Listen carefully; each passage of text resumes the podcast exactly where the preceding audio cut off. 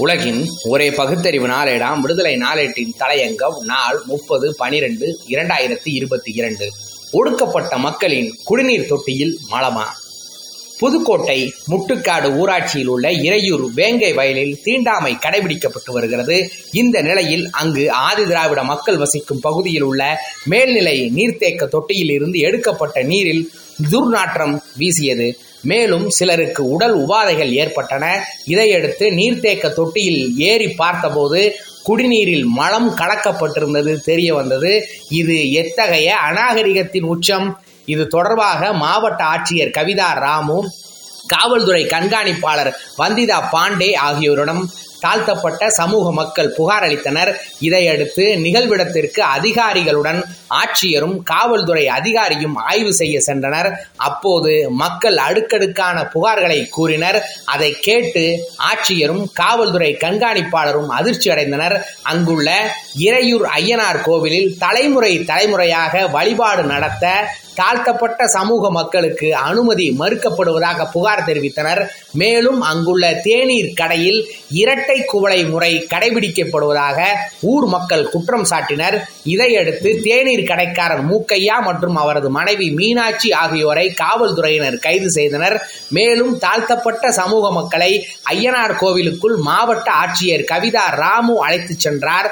அப்போது அங்கு கோவில் பூசாரி ராஜனின் மனைவி சிங்கம்மாள் சாமி சாமியாடி போல் வந்து தாழ்த்தப்பட்ட சமூக மக்களை மோசமான வார்த்தைகளால் விமர்சித்து அவர்களை கோவிலுக்குள் அழைத்து செல்லக்கூடாது என்று நாடகமாடினார். அவரும் கைது செய்யப்பட்டுள்ளார். இதையடுத்து கோவில் நிர்வாகத்திடம் நீங்கள் செய்வது நியாயமா? என ஆட்சியர் கவிதா ராமு கேட்டார்.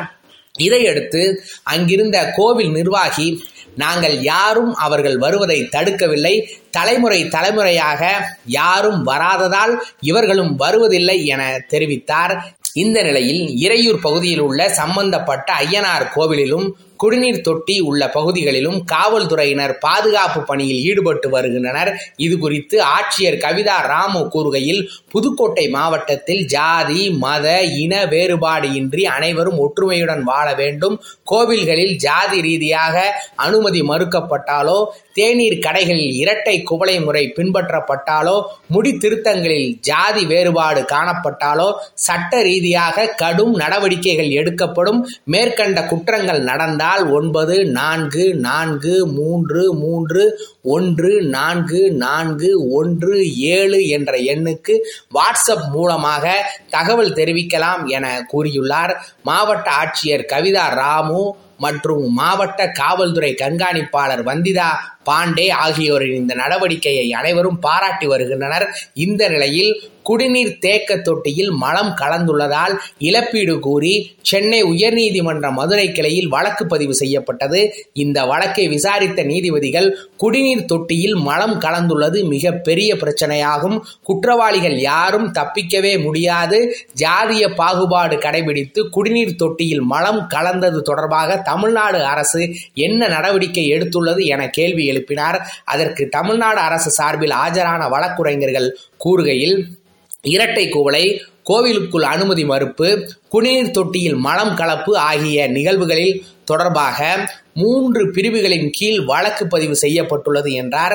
மேற்கண்ட குற்றங்கள் நடந்தால் ஒன்பது நான்கு நான்கு மூன்று மூன்று ஒன்று நான்கு நான்கு ஒன்று ஏழு என்ற எண்ணுக்கு வாட்ஸ்அப் மூலமாக தகவல் தெரிவிக்கலாம் என ஆட்சியர் கூறியுள்ளார்.